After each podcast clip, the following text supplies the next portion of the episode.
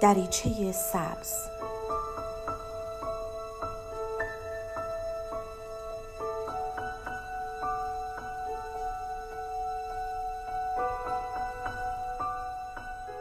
سلام من دکتر نسیم حسینی نژاد هستم متخصص روانشناسی بالینی. با سری برنامه های روانشناسی رادیو ایران شهر در خدمتتون هستیم.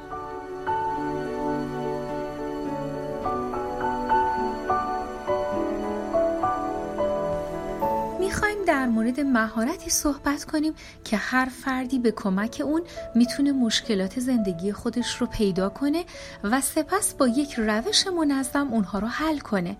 مهارت حل مسئله مهارتی که در افزایش خلاقیت و بهرهوری هر فردی تاثیر به سزایی داره. امروز افرادی که توانایی حل مسائل رو داشته باشن قطعا در زندگیشون موفق ترن. حالا ببینیم ضرورت کشف و داشتن این مهارت در زندگی ما به چه علت هست. به هر حال فرایندی که شخص با توجه به تجارب عملی و توانمندی های ذهنی خودش بتونه در جهت حل مسئله یا مشکلی قدم برداره و به نتیجه مطلوب برسه تعریف مهارت حل مسئله است. از طریق این مهارت می‌تونیم فهم موثری بر مشکلات زندگیمون داشته باشیم. استفاده از روش منظمی برای پیشنهاد حل مسائل خودمون پیدا کنیم. افزایش احساس کنترل بر مشکلات محیطی و افزایش احساس عزت نفس شخصی در زندگی داشته باشیم. میزان خلاقیت و نوآوری و ابتکارمون رو اضافه کنیم و تعریف درستی از احساس مسئولیت پذیری داشته باشیم. حتی جالبه بدونیم که با یادگیری مهارت حل مسئله می‌تونیم صرف جویی کنیم در زمانمون و افزایش سرعت و دقت در عملکردهامون. مراحل حل مسئله و آموزش این مهارت شش گام اساسی هست.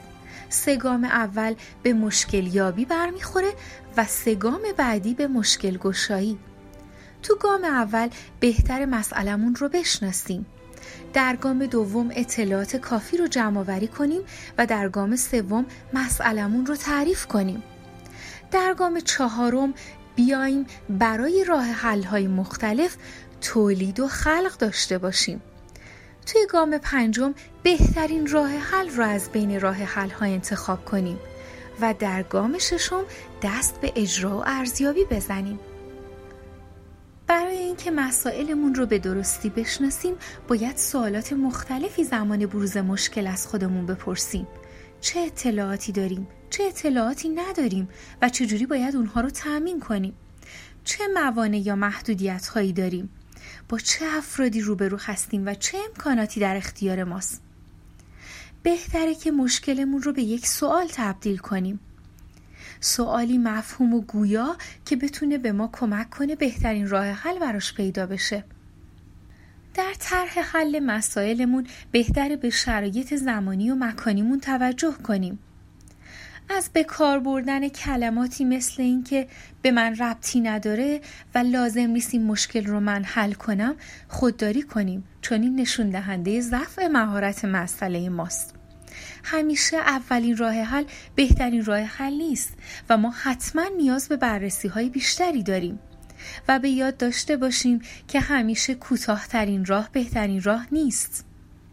اگه در حل مسائلمون راه حلی رو انتخاب کردیم ولی به نتیجه نرسیدیم بهتره که معیوس نشیم. به دنبال راه حل های دیگه برای پیدا کردن حل مشکلمون باشیم. چرا که شکست یک راه حل پایان تمام راه حل ها نیست. بایستی مشکلات به هم تنیده و پیچیده رو به مسائل کوچیکتر تجزیه کرد تا بتونیم راحتتر اونها رو حل کنیم. اگر کسی برای حل مسئلش از ما کمک خواست بلافاصله راه حلی ارائه ندیم بلکه در ابتدا از اون بپرسیم خودت چه راه حلایی به ذهنت می‌رسه و بعد اون رو در مسیر حل مسئله راهنمایی کنیم اساسا بهتره که از طرح مسئله یا مشکل از سوی اعضای خانواده یا دوستان و نزدیکانمون استقبال کنیم. و یادمون نره مسائلی که تو زندگی با اون روبرو میشیم مثل مسائل ریاضی دستبندی شده نیست بلکه معمولا پیچیده و چندبودی هستند بنابراین به یک علت بسنده نکنیم و سعی کنیم علتهای مختلف مستقیم و غیر مستقیم رو جستجو کنیم. متشکرم. بدرود.